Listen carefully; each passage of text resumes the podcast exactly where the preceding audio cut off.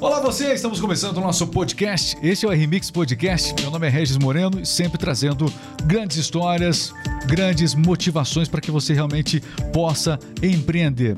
E hoje o papo é claro com uma empreendedora de mão cheia, ela que inclusive foi homenageada pela Câmara da Mulher Empreendedora e é sobre motivação o nosso bate-papo de hoje. A motivação nessa semana especial é, tivemos o Dia Internacional da Mulher, neste mês da mulher, a Semana da Mulher marcada por participações especiais aqui no Remix Podcast. Bom, deixa eu apresentar a convidada de hoje aqui. Estou tendo o enorme, a enorme alegria de, de, receber aqui nos estúdios do RMix Podcast a Daniela Mokroski. Oi, Daniela, seja muito bem-vinda. Que bom ter você com a gente aqui hoje, viu? Boa tarde, obrigada pelo convite. É, a Daniela ela foi homenageada pela Câmara da Mulher Empreendedora e a gente deixou para fazer esse podcast justamente depois da homenagem. Que na semana realmente ali do, de toda a preparação, de, o emocional estava lá em cima. Vou começar falando disso, né, Dani? Porque a, a sua história foi é, lembrada e como é importante, né? Como a gente, quando a gente se dá conta de que viveu tanta coisa, né? É, tem muita coisa para gente para acontecer ainda na vida, mas quanta coisa a gente recapitulando a sua história, a gente percebeu nessa, nessa sua trajetória de empreendedorismo aí. Então, é aquilo que eu, que eu falei e sempre comento com as clientes, né? Pisquei o olho, passou aí 20 anos. E preparando realmente para o dia do evento e o vídeo que, que você preparou, queria colocar aqui parabenizar a equipe, que foi um vídeo que não emocionou só a mim, a minha família, mas a, a todos que fizeram parte dessa, dessa trajetória desses 20 anos. É, mas um, um, vídeo, ele só fica legal, a homenagem ela só ela fica marcante quando a história, de maneira muito especial, você tem muitos detalhes. E você tem muitos detalhes nessa sua história. Sim, eu sou e, muito E muitos registros, porque o que acontece? As pessoas passam pela vida e às vezes elas se dão conta, de repente vai fazer uma homenagem como essa, que é homenagem às vezes um aniversário de casamento, seja qual for a homenagem que vai. Sim. Aí você dá conta, nossa, eu não tenho foto desse momento. Nossa, eu não tenho vídeo daquele momento. E você tem um acervo, eu achei assim, bastante detalhado acerca da tua vida, viu, Dani? Sim. Ali, a, na parte da infância, claro, os registros feitos né, pela minha mãe, que sempre foi amante da fotografia também. E como a gente comentou, né? Tem que registrar, né? Sim. Registrar. Aquele começo de loja, a gente não tinha o hábito da fotografia, de ficar fotografando, né? Então, bem ali do comecinho mesmo, não tinha tanto registro, mas um evento, alguma coisa especial, a gente sempre estava estava ali registrando, né? Bom, esse podcast aqui está acontecendo ao vivo. Quero pedir para que você vai deixando aí o seu comentário, né? A gente vai daqui a pouquinho trazer, porque afinal de contas é um podcast resultado também dessa homenagem da Dani da Câmara da Mulher Empreendedora, é, feito essa homenagem no último sábado. Enfim, podcast valendo mesmo. Agora a gente vai entrar na história em si apresentações feitas, Dani, quatro estações, enfim. Sem surpresinhas hoje, por não, favor. Nada, não, não precisa não. Inclusive, ao fundo você vê aqui, ó. Ah, essa foto aí é, já... É, ao, ao, fundo você vai vendo ah, as imagens, né? As imagens que foram preparadas e que também foram usadas nessa homenagem. Mas, Dani, eu quero começar, sabe da onde? Do começo. A gente começa do, do, do começo. Dani, você nasceu, você teve uma infância, é, quem te conhece hoje, às vezes não imagina isso. A sua infância foi na fazenda, não é isso? Queria que você contasse fazenda. um pouquinho esse. Aliás. Como conta no vídeo, o nascimento já foi lá. Né? Você nasceu na fazenda? Nasci na fazenda. Como é que foi essa história do nascimento? Como é que é? Conta pra gente. Então, meu pai tinha uma amiga, meu pai é holandês, né? E ele tinha uma amiga que estava morando, que veio visitar ele aqui no Brasil. E ela, lá na Holanda, ela era parteira. E quando ela veio, ela comentou, né, com os meus pais, né? Viu o que vocês acham de fazer o parto, não sei o quê. E eles toparam na hora. Porque a mãe sempre contava que o primeiro parto, a primeira filha, foi um parto assim. É, foi parto normal, mas ela teve uma certa dificuldade, porque o médico demorou para atender e tal. E ela tinha ficado assim, ela tinha sofrido muito com aquele primeiro parto. E ela sempre comentou que nessa ocasião do, do meu nascimento, como era amiga, né, eles estavam é, fizeram um lanche, jantaram. A mãe estava ainda terminando de limpar a cozinha.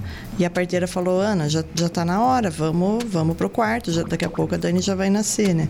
E ela, mas já, sim, mas por, de lembrança do primeiro parto que demorou tanto, então ela não tinha essa, essa noção de que seria tão rápido. Aí ela sempre comentou que foi um parto tranquilo. Ela até dizia: talvez por isso que você seja assim, fala manso, fala tranquilo. O parto foi tranquilo também, Dani, pelo seguinte: é porque você tinha uma escadinha lá na sua casa. Você era a menor da escadinha. Inclusive, daqui a Eu era pouco. a segunda. A segunda, a, a segunda, é isso? Isso, Tá. Das Seis filhos. Eu, Seis? Você era eu quinta? fui a seg... Não, fui a segunda. Sim, na escadinha ali. Na escadinha. A segunda. a segunda. Eu sou a segunda É, filha. Da esquerda pra, é, exatamente. Tem Essa carinha aqui não parece, Tem, mas. é- tem essa imagem da, da foto aí, daqui a pouco a gente coloca aqui, vamos ver se a gente consegue localizar. Mas você era a segunda dessa escadinha, então.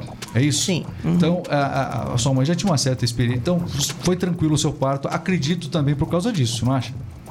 Porque ela já teve.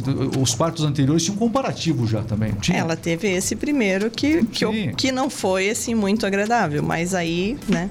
Aí, o, aí como ela primeiro. diz, aí o segundo foi tão tranquilo que aí ela teve, né? Mais. Primeiro foi para tirar qualquer. Mas, ó, Fábio, Fer, o Ian e a Pri ainda. É, veja bem, então. é, Eu tirei o trauma dela de com parto, aí, certeza. olha. Você é a segunda aqui, né? Eu Isso. sou aqui de, Ver- de Bordeaux. De Bordeaux. Então não é segunda. ne- Nessa foto aqui não é, não é, não é segunda. Aqui no, Aqui, a mais velha, Tá. a Patrícia, Depois. eu, Ah, sim. a Fábio e a Fernanda. Tá ali, então. Você. Tá ali. ó. Na escadinha ali, portanto. É, todo mundo diz É. que a gente tem tudo, E tudo que- a mesma carinha, né? Da mesma e forma. que lembranças assim que você tem, assim, a lembrança mais forte que você tem desse. Alguma história é, que marcou você desse momento com as suas irmãs lá na fazenda? Assim, a primeira história que te vem à cabeça, assim, porque a infância da gente tem histórias que vêm primeiro à mente da gente. Quando você lembra da fazenda com as suas irmãs, qual é a, primeira história que te vem à cabeça? Então, quando a gente tá junto, a gente tem muita história para lembrar e, e fazenda é isso. A gente é, é criado solto, a gente, a gente até comenta, né? Nossa, é, como que a gente brincava tanto para fora, a gente sumia durante horas, né? E a mãe muito envolvida com, com a casa, com tudo e, e a gente ficava... Hoje a gente pensa, né? Nossa, se uma criança fica um pouquinho tempo fora, né? como que, que a gente ficava tantas horas brincando e, e é isso e, e era Você se lembra dessa liberdade? Dessa Isso É liberdade. algo que te, que te transporta para lá quando você lembra.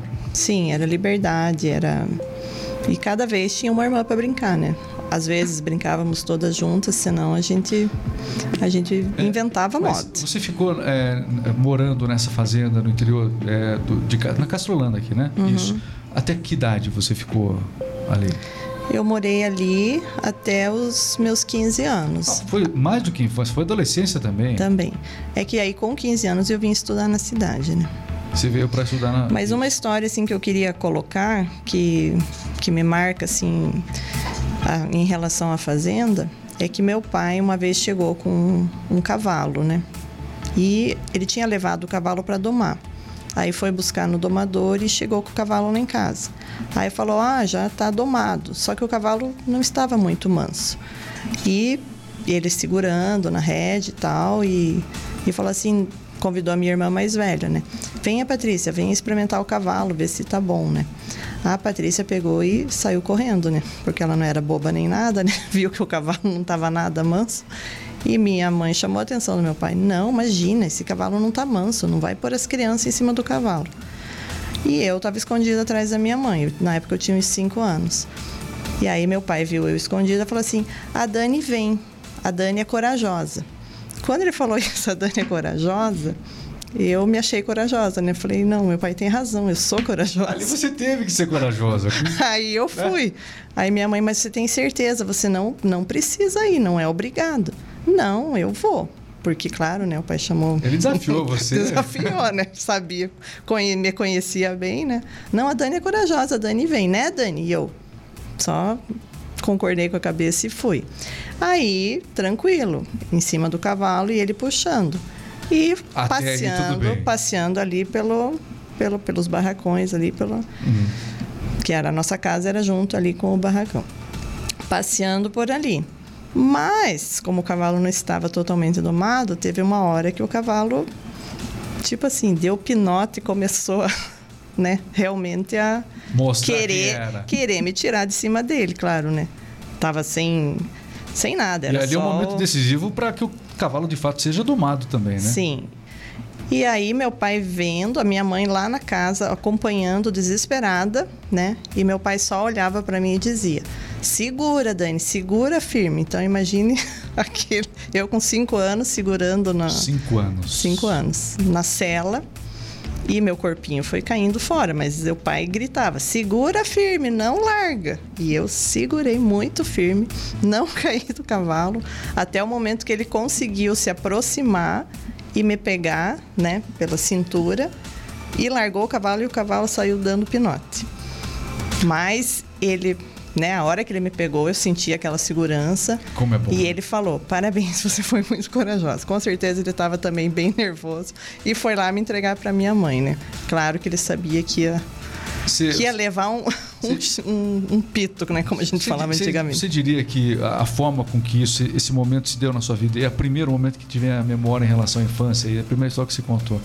Isso, de certa maneira, é, pelo que eu percebi, você foi assim o restante da vida. Essas experiências que a gente passa quando criança determinam a forma com que a gente vai domar o resto das nossas coisas na vida, não é isso? Sim, é uma coisa que fica, né? Tipo, aquela frase, a Dani é corajosa. Então, eu acho assim que os, que os pais, claro que né, não foi não foi algo muito prudente do meu pai, mas digamos que isso Mas, ô, viu, você tem que dar um desconto, porque pai é assim, pai é aquele que fala pro filho assim, ó, pula, pula do sofá, pula. A mãe já desce, Não pula. Não, não pula. Mas Exato. é é necessário isso, né? Aquele que Sim. encoraja é aquela que protege. Mas realmente são essas coisas que, que moldam a gente, né? Que fazem a gente lá na frente ser pers- persistente, acreditar na gente mesmo. Eu acho que assim que os pais têm assim exatamente essa função, entendeu? De, de motivar, de, de falar para o filho, vai que você consegue. E a gente quando acredita que consegue, a gente vai, vai muito longe. Existe uma grande preocupação dos pais hoje em dia de serem super protetores, né? Ou seja, essas experiências que você, por exemplo, falou que foi submetida, ah, essa gera... muita gente dessa geração está sendo privado, essa geração de hoje está sendo privado dessas experiências, ou seja, de lidar com a, com a frustração, de lidar com o medo, de superar algumas questões. E isso tem um, um reflexo, um impacto muito eh, difícil na, na, na fase adulta Sim. dessas crianças. Você tem dois filhos, é por isso que eu estou falando. Então, é, esse encorajamento te impulsionou e te levou, inclusive, a, a- a- a esse perfil empresarial que você tem hoje, reconhecido. Mas, para os pais hoje, é essencial fazer isso, né? Deveriam fazer mais isso. Sim, eu, eu digo assim, eu fui uma mãe assim muito exigente, né? E a gen- até a gente já comentou assim a respeito disso, porque a gente até fica preocupada, né? Será que eu eh, fui demais, eh, podei demais, né? Mas eu acho que isso realmente transforma, né? Os filhos. Hoje né, tenho maior orgulho deles, né? E eles estão.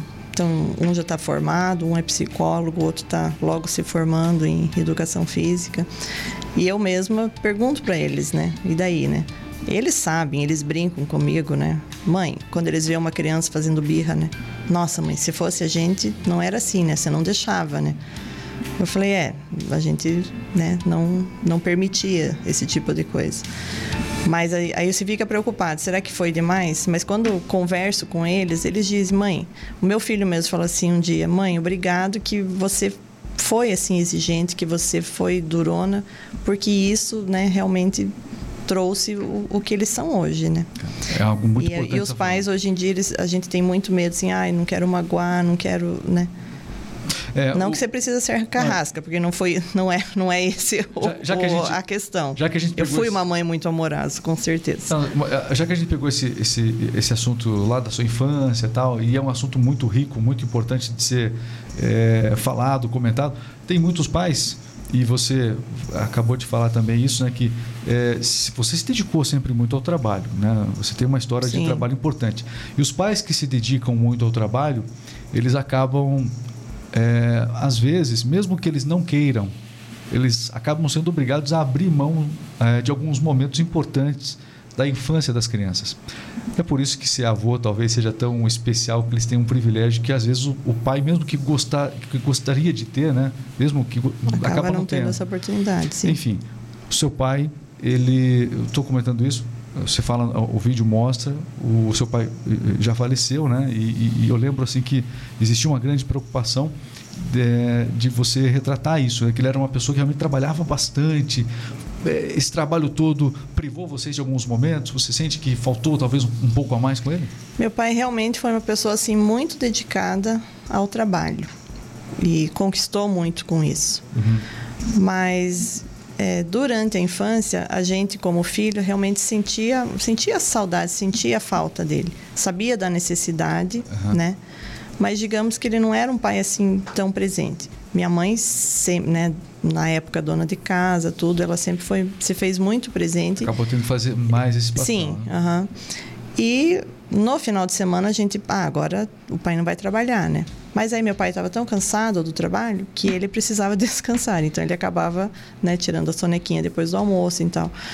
E quando ele sofreu um acidente, que ele teve que, que ficar em casa durante um ano, né? Ele teve que reaprender a falar, reaprender a andar. Quando ele estava com a gente, né? E foi o ano que eu mais aproveitei meu pai. E nessa fase, ele mesmo, assim, a gente chegou à conclusão junto de que trabalhar realmente é muito importante, mas não pode vir na frente da família, né?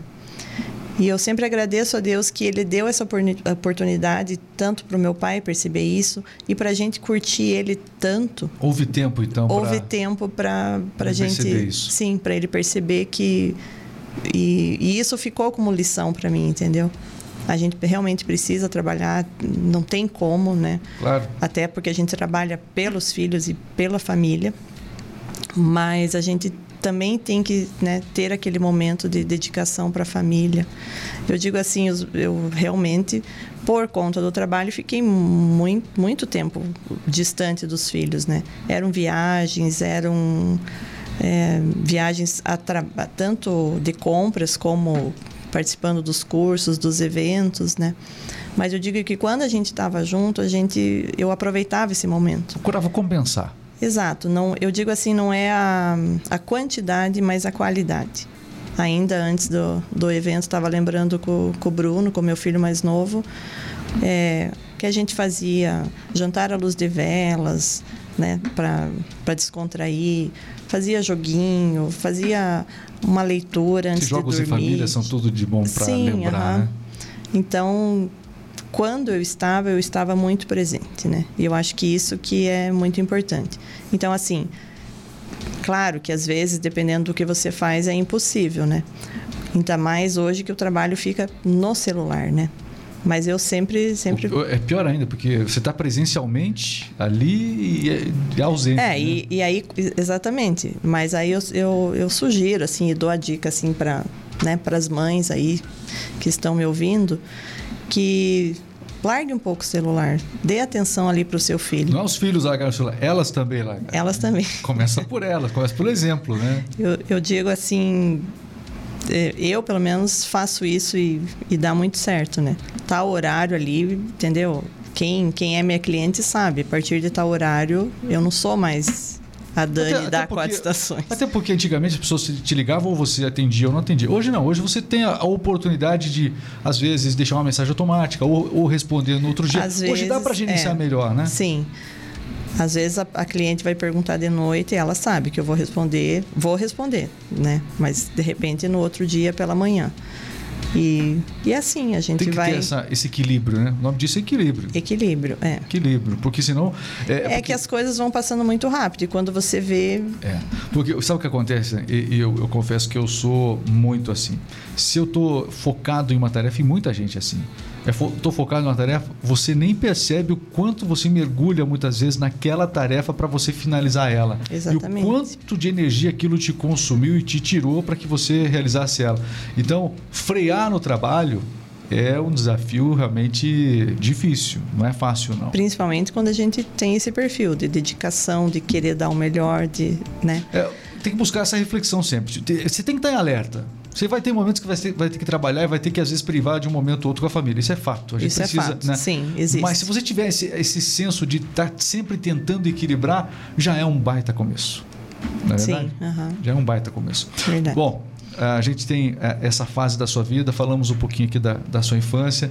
É, você teve uma grande mentora no seu negócio. Você costuma dizer que ela é, que história é essa? Sua mãe deu para você a sua primeira sacola? Conta melhor isso. Sim, foi exatamente isso. Como assim, primeira sacola? Então, na época eu não tinha passado no vestibular e estava trabalhando no escritório lá da fazenda. E terminando ali o Carlos Decker, que eram quatro anos. E aí acompanhei ela, a gente foi numa feira de, de malhas, aqui no Paraná mesmo, que como eram muitos filhos, a mãe aproveitava para ir nessas feiras e acabava comprando, né, roupa para a família inteira. E nessa feira, ela percebeu assim o, a minha empolgação, na verdade, com, com, essa, com as roupas, né?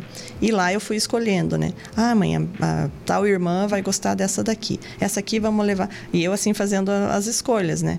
Aí ela me olhou, assim, e falou assim, Dani, você não tem vontade de vender roupa? Você não, não quer nossa, mãe achar ótimo. E realmente eu, ela percebeu que o quanto que eu me identifiquei com aquilo. Ah, você curtia essas viagens com ela, então? Sempre, sempre. E aí ela falou assim: "Ah, então escolhe aí algumas peças e, né, para você começar o, o teu negócio". E foi aquela primeira sacola. Aí eu vim lá, é, fui ali no pessoal da, da Castrolanda mesmo, as amigas da minha mãe e tal. E assim foi muito rápido, aquilo vendeu rápido. Aí eu falei, mãe, já vendi todas, né? Aquelas que ela tinha comprado, né? Aí ela falou, ah, então vamos de novo. E assim a gente foi indo. E daí, através dessa feira, como você né, tem contato com fornecedores, aí a gente foi convidado para outras feiras. E assim fomos participando. Um ciclo que não acabou mais. Não. Né? Teve é... uma pausa, mas, mas não. É... Isso nunca saiu de mim. Em relação a. E eu sempre, assim, quando. Principalmente nos aniversários da loja, eu sempre ligava para ela e, e agradecia muito isso, porque eu sei que foi esse primeiro passo que, na verdade, ela deu, né? Que, que foi assim que me transformou na, na vendedora e na empresária que eu sou hoje. É, infelizmente você também perdeu ela há pouco tempo, né? Sim, faz, faz dois anos. Dois anos também. É, foi pós-pandemia? Foi é, depois? Foi depois... durante a pandemia, na verdade. É, mas não, não em decorrência da pandemia em si. Né? Não, né? ela teve um câncer e. Difícil. Após a descoberta do câncer, um ano e quatro meses de tratamento e é, mas é, em todo o momento aqui que a gente trabalhou, porque a gente, esse podcast é fruto, para quem chegou agora, é resultado de uma homenagem que a Dani recebeu pela Câmara da Mulher Empreendedora. Né? a gente aqui da Remix teve o privilégio de trabalhar nesse vídeo que foi exibido na homenagem. E esse vídeo agora se transforma também em podcast, porque ninguém conta melhor a sua história do que você mesmo. Né? Sua vida passa, é, as lembranças vão se vão ficando para trás e a sua história ela não é contada melhor do que por você mesmo. E é isso que a Dani está fazendo aqui agora, contando esses momentos que marcaram a vida dela, que é, resultaram no perfil profissional que ela tem hoje. Falo do pai, falo da mãe, que foram essenciais e agora essa essência deles vive em você e você continua com toda a força. E agora tem outros apoios. Se eles eram uma motivação importante agora, essa motivação agora tem outros nomes também, né, Dani? Tem outros nomes, sim. Tem o Cleverson, tem? Tem. O Cleverson. Meu companheirão. Exatamente. E aí tem o Renan e também o Bruno. Isso aí. O quem é o mais velho é o Renan? O Renan. Qual que, tá aqui a foto. Uhum. Tá cá. Muito bem. Bruno, Agora o, o Cleverson vai gostar. Esse aqui é o Cleverson. É, jo... Cadê? Ô, Cleverson. O todo... Xerox. Exatamente. Muito bem. Tá aqui o Cleverson. Né? Aqui tá o Renan. Isso. E lá na outra ponta. O Bruninho. O Bruno. Uhum. Que a gente falou que você às vezes a gente tem que abrir um pouco mão do tempo com eles para trabalhar, mas esses aqui trabalhavam com você. Trabalhavam juntos. Tem que falar baixo, isso não dá pra... assim, não... Acompanhavam a mamãe, é isso? Acompanhavam a mamãe. Muitas vezes estava com você, não estava? Na época a gente fazia o pagamento de boleto no caixa eletrônico. E durante o dia era corrido, acabava que não dava tempo, então no final do dia eu catava o, o pequeno monte de boletos que, que tinha e ia na, no caixa eletrônico. Mas como já era né, depois das seis, então eles sempre estavam comigo. Aí a gente ia lá no, nos bancos e, Enquanto eu pagava, eles. Criança, eles né, têm, é, e, e, lembraram, eles têm lembranças assim, é, legais disso, né? O, foi, o, foi o Bruno. O Na Bruno. verdade, os dois estavam presentes. Não. Mas quem ficou preso dentro do banco? Foi o Bruno. Conta essa história, porque essa história marcou vocês. Então, enquanto eu pagava o boleto, eles estavam brincando por ali, né? No banco. E o Bruno, e o Bruno começou. O que, eu vou brincar na frente? O que, que eu vou brincar dentro de um banco? A criança inventa o que fazer. Criança né? inventa. Que claro. Você se lembra do que, que eles faziam? Aí o, Bruno, aí o Bruno começou a mexer na porta. Ah, claro. E eu falei para ele, Bruno, não mexe nessa porta, senão você vai ficar preso aí dentro do banco. E ele era bem pequenininho. E eu falei assim, vai ficar preso e a mãe não vai conseguir tirar você. E continuei pagando. Aí e o Renan mais, mais próximo de mim. Aí o Renan me cutucou, mãe, olhe lá. Aí quando eu olhei para o lado, o Bruninho estava do lado de dentro do banco. Eu me assustei, né? Eu falei, filho. E agora? Como que você entrou aí dentro? Porque eu sabia que a porta era travada. Então, Mas na, tinha na, gente? Era na... no, horário do, no horário de atendimento? É Não, é? já era de. Caramba. Sei, pra lá de 6 horas da tarde, era quase 7 horas da noite. E aí eu. Eu falei, eu fiquei desesperada. Aí quando eu me aproximei da porta, eu falei, como que eu vou tirar essa criança daí? Aí eu vi que ao fundo bem lá no, no cantinho, estava o gerente do banco. E ele, na verdade, ele escutou que eu estava chamando a atenção e ele quis me ajudar na educação do Bruno. E ele liberou a porta né? E quando eu olhei, ele estava lá no, no, na, no, no, cantinho lá do banco, dando muita risada, vendo, né, o, como Você que... lembra o nome do gerente? Era o João Marinho na época. É, uhum. então era ele que estava lá. Era ele. Uhum. Sacaneou ele, então. Ele sacaneou, é Ele sacaneou o Bruno. Que é isso. Mas eu eu até agradeço o João, porque ele, ele, ele, viu o quanto era difícil e, e acabou me ajudando ali. Aí quando eu percebi, eu falei, eu só falei pro Bruno, falei, viu, a mãe te avisou. E agora? Mãe, pelo amor de Deus, e agora? Eu falei, acho que você vai ter que ficar aqui no banco, filho. Sua mãe é cedo. Mas aí o João pegou e, e veio e conversou com o Bruninho, liberou ele e não precisou posar no banco. Vocês acabaram de descobrir como traumatizar uma criança com uma porta de banco. Aí, ó. Bom, bom exemplo, bom exemplo. É. Bom, enfim, a gente falou sobre é, a família, né? Acho que a família. Quem somos? A família, né? E tudo isso resulta no, no trabalho, do jeito que a gente faz o nosso trabalho, é, a, a, a vontade com a qual a gente faz o nosso trabalho, tudo tem a ver com a família. Desde o início até agora. E eu, a gente se alegra de ver uma história em que a família fez parte desde o início, em todos os momentos. Dá para ver Sim. que ela foi muito presente é, sempre na, na, sua vida. Falando um pouquinho agora é, da loja. Bom, você falou da primeira sacola lá com a sua mãe, mas quando é que veio a ideia? agora chegou, vamos fazer é o seguinte, ó, da sacola vamos para uma loja. Como é que foi essa, essa virada de chave para chegou a hora de criar uma loja? Então, quando eu atendia as minhas clientes ainda em, com, a, com as sacolas, né? Eu até brinco que eu tinha uma mala, né? Eu não era sacoleira, eu tinha uma mala. e, e aí elas sempre falavam, nossa, você tinha que abrir uma loja. Você, na verdade, elas começaram a instigar isso, né? Você tinha que abrir uma loja, tuas roupas são, são de muito bom gosto e tal. E eu falei, ah, no momento não tem como, né? Mas quem sabe um dia. E aí, quando eu fui morar em Rio Negro, eu casei com o Cleves e a gente se mudou para Rio Negro. Ele é, era militar e estava trabalhando lá na época. E quando eu quando eu estava lá, eu né, fazia compras lá e eu sempre digo assim que o comércio de Santa Catarina ele é muito legal, as pessoas lá são muito criativas. E comecei a participar do comércio lá, fazendo compras e tal. E aí, é, depois de três anos, uh, o Cleverson ia na verdade, ele ficou quase 10 anos no quartel. E eu fiquei quase quatro lá com ele. E a gente sabia que era temporário e que a gente né, voltaria para Castro. Quando da, da, decisão lá que a gente voltaria para Castro, me veio essa vontade, né? Aí eu conversei com a mãe falei, mãe, você não me ajuda, né? Eu realmente gostaria de abrir uma loja. E tinha ainda, né, digamos, a parte da, da herança do pai. Ela falou assim, não, podemos, eu posso te ajudar sim. Veja lá como que é, como que precisa. E eu fui realmente fiz uma pesquisa de mercado em questão de, né, quanto de valor que teria que levantar para para fazer essa para montar a loja. E lá mesmo comecei a pesquisar fornecedores, né? roupas que a gente comprava e que tinham essa qualidade que a gente também gostaria de trabalhar e tal. E assim foi.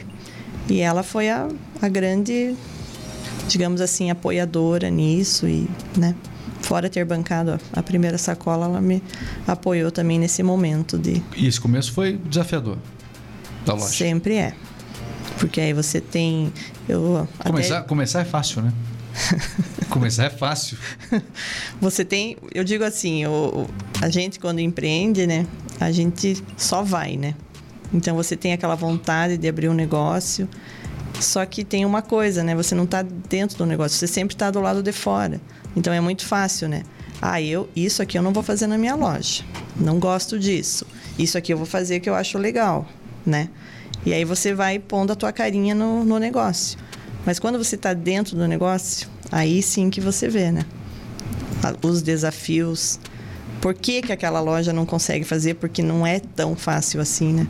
Então, quando você está tá do lado de dentro, é que você realmente é, realmente vê é que como tá, que é. Também está num país em que a, a, oscilação, o, o, noticiário todo dia muda, a política do nosso país ela é, vem numa instabilidade há muito tempo. Isso tudo afeta os empresários de uma maneira geral.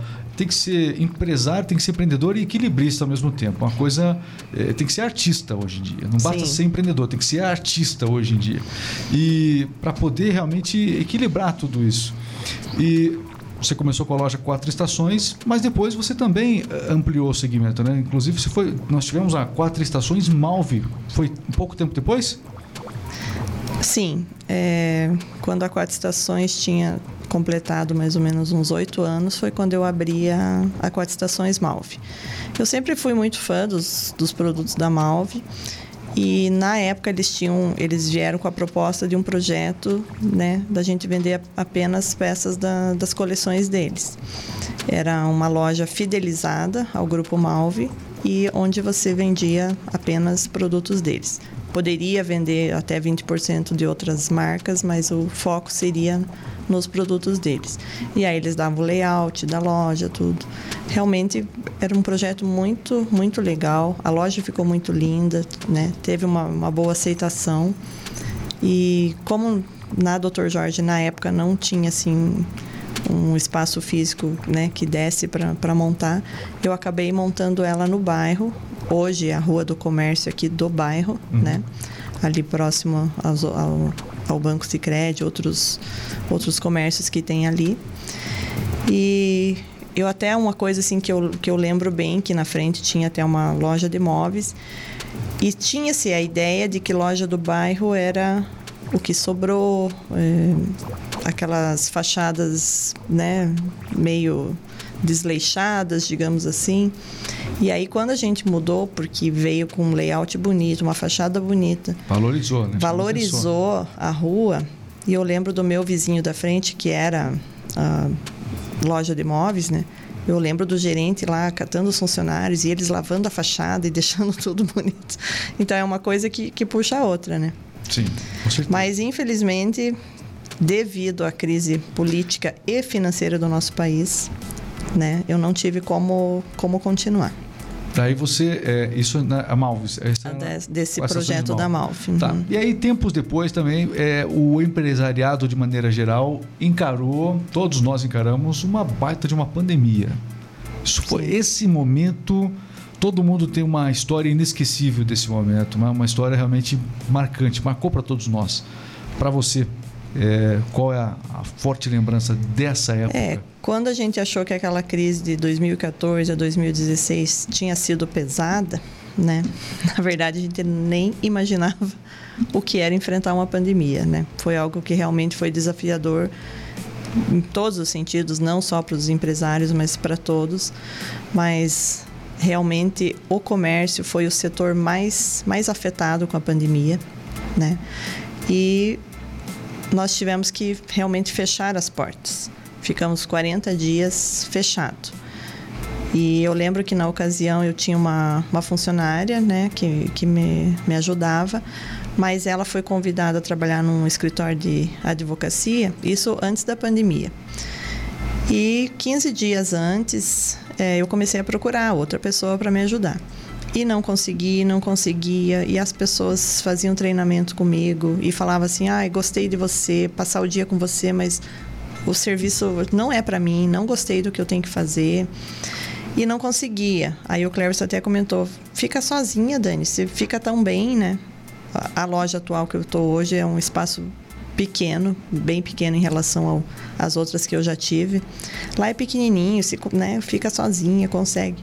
Ainda eu lembro que eu falei para ele, falei, eu não quero ficar sozinha. Como que eu vou ficar sozinha? É difícil. E daí o dia que eu precisar sair, vou fechar a loja, como que fica nessa situação, né? E eu lembro que na, na época eu estava até já é, de mal com Deus, né? Falei, poxa, tá difícil e não, não tá me ajudando, né? Mas, como eu disse para você, Regis, Deus sempre está na frente, né? A gente aqui muitas vezes teima e não, não vê, que ele já vai na frente preparando o caminho. E foi isso que ele fez nessa situação. Ele não deixou eu contratar ninguém, porque ele já sabia que em 15 dias nós iríamos ficar fechados. E quando a gente fechou esses 40 dias, eu não tinha funcionário para pagar, eu não tinha custo. Então, isso, na verdade, eu, eu digo que foi uma benção. Porque lembro da época dos, dos meus colegas né, ali do comércio realmente muito desesperados porque Terrível, eles né? tinham que pagar o salário do funcionário e o funcionário não podia ir trabalhar. Então era algo assim bem incoerente, né? Mas na outra coisa também que eu acho que me ajudou muito a enfrentar a pandemia, é, hoje faz quatro, quatro anos já que eu fiz uma cirurgia na, na coluna lombar. E eu lembro que na época, quando eu fiz a cirurgia, eu tive que ficar meio ano de molho. Eu não podia viajar por conta, né, para fazer as compras. Eu não podia erguer sacola, eu não podia não podia fazer nenhum esforço físico. O que, que você teve na lombar aqui que é, é... Veieira. Já ouviu falar? Já ouvi falar. já, já ouvi falar. Alguém me contou, mas... Alguém me contou. Disfarçando aqui. Eu tô disfarçando. É, alguém me falou uma vez que talvez aconteça isso. Que aconteça isso. É. Então, é doença degenerativa, é um desgaste, né, que eu tive e assim, fui fui lidando, lidando até que o médico falou não não tem outra opção para você a não ser a cirurgia. Foi e... drástico mesmo, direto. É, então, e eu, eu tinha muito medo, não, nunca me sentia à vontade com cirurgia, essas coisas. E eu lembro que eu falei para ele, então, muito obrigado pelo que você fez para mim, mas quando eu tiver 50 anos eu volto. Na época eu tinha 42. Aí tive mais uma crise, voltei correndo lá, falei, então, mudei de ideia. Acho que eu vou fazer antes de. Não vou esperar até chegar nos 50. E ele disse: não posso te amarrar para ir para a cirurgia, mas acho realmente uma Era besteira. mais indicado para você. Acho uma besteira você ficar sofrendo até 50, né? E não me arrependo de ter feito, realmente para mim foi, foi muito é, bom. Então, então, veja bem, você teve um. É, a gente falou da questão econômica, depois a pandemia, mas teve mais essa questão pessoal da cirurgia foi um turbilhão que se passou na sua vida nesse tempo todo. E você, de alguma forma, seguiu sempre com a quatro estações respirando. Sim. Então, aí quando, é, quando eu fiquei de molho, eu tive que adaptar, né? Então foi quando eu comecei mais ali me dedicar ao Instagram, às vendas pelo WhatsApp, né? Inclusive, teve muitas clientes que, aí elas, acostumadas que eu levava a sacola para casa delas, elas falaram assim: Dani, se traz aqui em casa. Eu falei: então, eu tô. Fiz cirurgia, estou em casa, não posso te levar, mas você consegue pegar lá na loja? Aí eu ligava para a funcionária, que na época estava me ajudando, pedia para ela separar as roupas e a cliente pegava lá. Então teve muita cliente que nem percebeu que eu não, não, não estava, né, digamos, trabalhando ali na loja, né? Até achavam que e eu digo que isso tudo, para mim, Regis, foi um treinamento para enfrentar a pandemia. Porque quando chegou a pandemia, eu já estava treinada, né? Eu já fazia Você as já compras. no clima do home office já ou não? Já, já, já tá, estava né? adaptada a home isso. Home office para você foi normal. Sim, eu não tive essa dificuldade justo porque eu tive essa preparação. E aí você, você e é isso como... que eu digo. Quando você tem às vezes alguma coisa ah. ruim que acontece, no caso da cirurgia não foi uma, né, foi necessária, mas não era uma coisa que eu que eu queria exatamente, mas tive que enfrentar. E são nessas horas que a gente percebe, né, o, o amor de Deus com a gente, porque assim, de uma coisa ruim, na verdade ele estava me, me preparando. E quando chegou a a pandemia, eu já fazia compra pelo WhatsApp, eu já vendia pelo WhatsApp, eu me dediquei muito ali ao Instagram. E durante a pandemia eu continuei fazendo as, as sacolas e entregando para as clientes nas casas, que já era uma coisa que eu, que eu já fazia. Então, teve assim muitas pessoas que não eram clientes da Quatro Estações e nessa época entravam em contato comigo. Ai, ah, fiquei sabendo que você traz roupa, né? Você leva roupa na, nas casas. E eu já, já tinha esse, esse hábito, né? E foi quando, na verdade, eu, eu vendi bastante. Eu, na verdade, eu consegui triplicar. Você redescobriu uma forma Exatamente. para o seu negócio, justamente nessa uhum. questão. É impressionante, né, Dani, o, o, quanto que Deus ele transforma as nossas dores, perdas, né, dificuldades, o quanto ele consegue deixar isso ali na frente bonito, né? Eu tive um acidente em 2001. 2001 eu quase, eu quase morri mesmo num acidente de trânsito, atravessei uma preferencial, um ônibus me arrastou 15 metros, tal, foi esmagamento do pulmão esquerdo, 10 fraturas, quase morri mesmo, né? Uhum. Mas eu costumo dizer, terrível, né? Terrível, quase morri mesmo. E eu costumo dizer o seguinte, ó, esse acidente, como foi bom esse acidente na minha vida? As pessoas estranham, como assim, como foi bom? O quanto ele mudou a minha percepção das coisas. Eu precisava mudar a minha percepção de, das coisas, é, eu precisava mudar a minha percepção sobre muitas coisas. E foi esse acidente dolorido que quase me matou que me fez de fato valorizar as coisas que eu achava que eu estava valorizando. Então, eu fico impressionado do quanto Deus é bom e misericordioso de, tra de transformar as nossas tragédias. E a gente acha que é, Deus me abandonou, questiona Deus, assim como você falou que passou por esse processo. Exatamente. Por que eu? E não. Ele vai transformar aquilo difícil, triste, uma perda. Ele ainda vai transformar em algo bonito. E isso é surreal. Sim, tem uma. Eu acho que é uma historinha que um menino ele chega perto de um, de um lago e está brincando com um barquinho de papel. E aí esse barquinho acaba se afastando dele e ele não consegue mais alcançar o barquinho. Aí passa um, um, um senhor e ele fala: Senhor, me ajuda a pegar aquele barquinho, tá longe, eu sou pequeno, você, né? Você consegue. E aquele senhor, em vez de pegar o barquinho, ele começa a arremessar pedras e aí o menino fala: Nossa, como assim? Está arremessando pedras. Eu pedi ajuda para ele e ele está jogando pedras no meu barquinho. Mas aí o, o senhor, aí o barquinho vem próximo à margem e ele entrega o barquinho para o menino. E ele diz assim: Eu estava jogando as pedras para que o barquinho né, voltasse à margem. Eu não estava querendo destruir o teu barquinho. E assim Deus faz com a gente. É, quando ele percebe que a gente está se afastando, que a gente, né, ele arremessa as pedras. E as pedras doem, as pedras machucam, e a gente realmente fica pensando: nossa, Deus está tá de sacanagem comigo, não está não tá, não tá colaborando. Mas depois que passa, a gente vê o quanto ele é amoroso. As pedras que ele joga é para aproximar a gente dele. É, falou tudo. É um pensamento importante aí, muito válido, né? Mas a gente passa por esses momentos e que bom que a gente pode ter oportunidade. E às vezes a gente está falando com pessoas que estão passando por isso e que ainda não tiveram essa percepção. Mas sim, elas vão ter essa percepção. Mas quanto antes elas conseguirem perceber isso, vai ser, vai ser melhor, né? Sim, vai ser mais, mais, vai ser mais reconfortante. Bom, é, aí você hoje trabalha juntinho com ele. Aliás, quando é que você conheceu o Cleverson? Eu conheci o Cleverson no Carlos Ecker. Como é que foi esse conhecimento? Como é que é? Estavam jogando bola lá? Como é que é? Não é conhecia ele? Você só dava oi pra ele? Como é só que é? dava oi. Oi e tchau. Oi tchau. Aí o oi foi ficando um pouquinho mais. Oi. Oi. O oi foi ficando diferente? Foi ficando diferente. Oi. A gente se paquerava. Oi pra você também. Mas na época ele tinha uma namorada e eu fiquei na minha, né? Ficou não podia, na sua. Claro, né?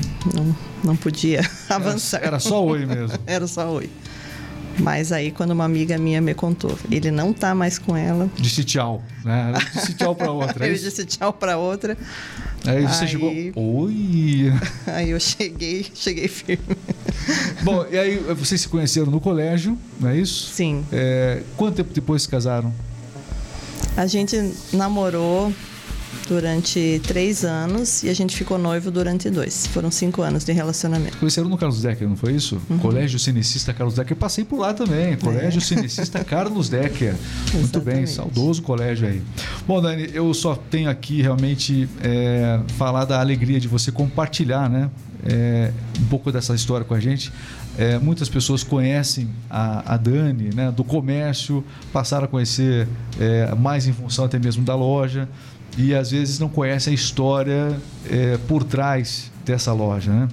E essa é a história de uma pessoa né, que teve uma infância é, importante, uma infância realmente é, marcada por boas lembranças, transformou essas boas lembranças em muito aprendizado que leva até hoje e tem transmitido até hoje.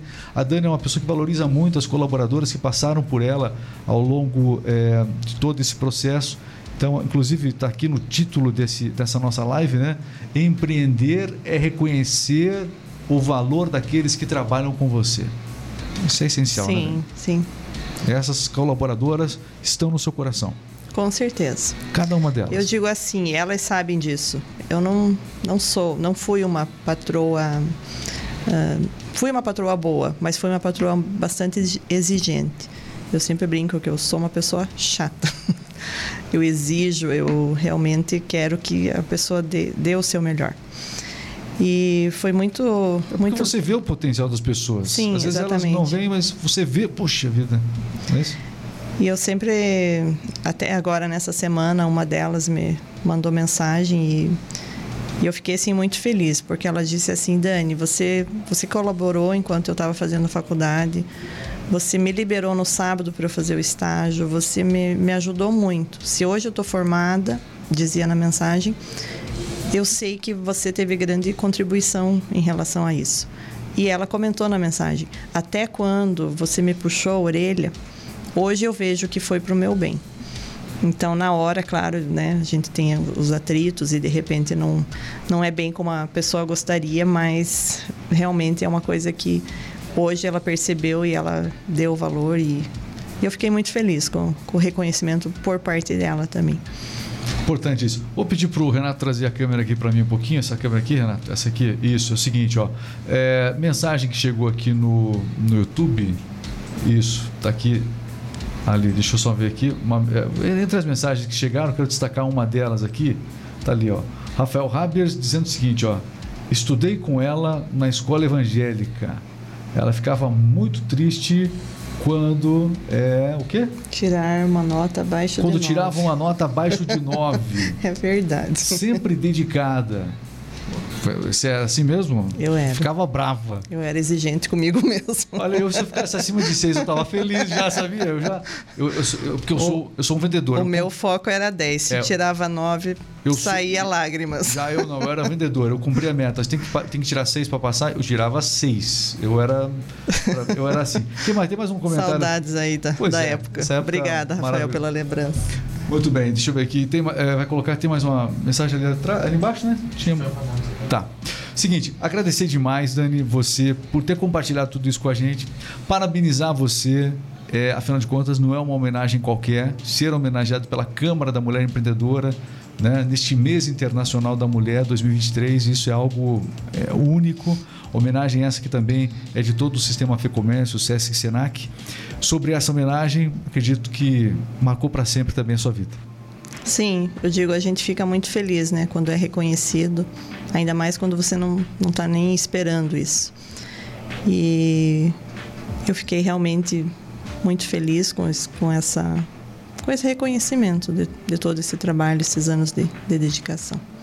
Mas eu digo sempre que se eu fui reconhecida, não significa que eu sou melhor do que ninguém, mas sim que eu estou representando, né, a todas as empresárias que, que se dedicam. Eu lembro que minha mãe sempre participava dos jantares, né, de homenagem. E ela, como mãe, né, ela ficava inconformada.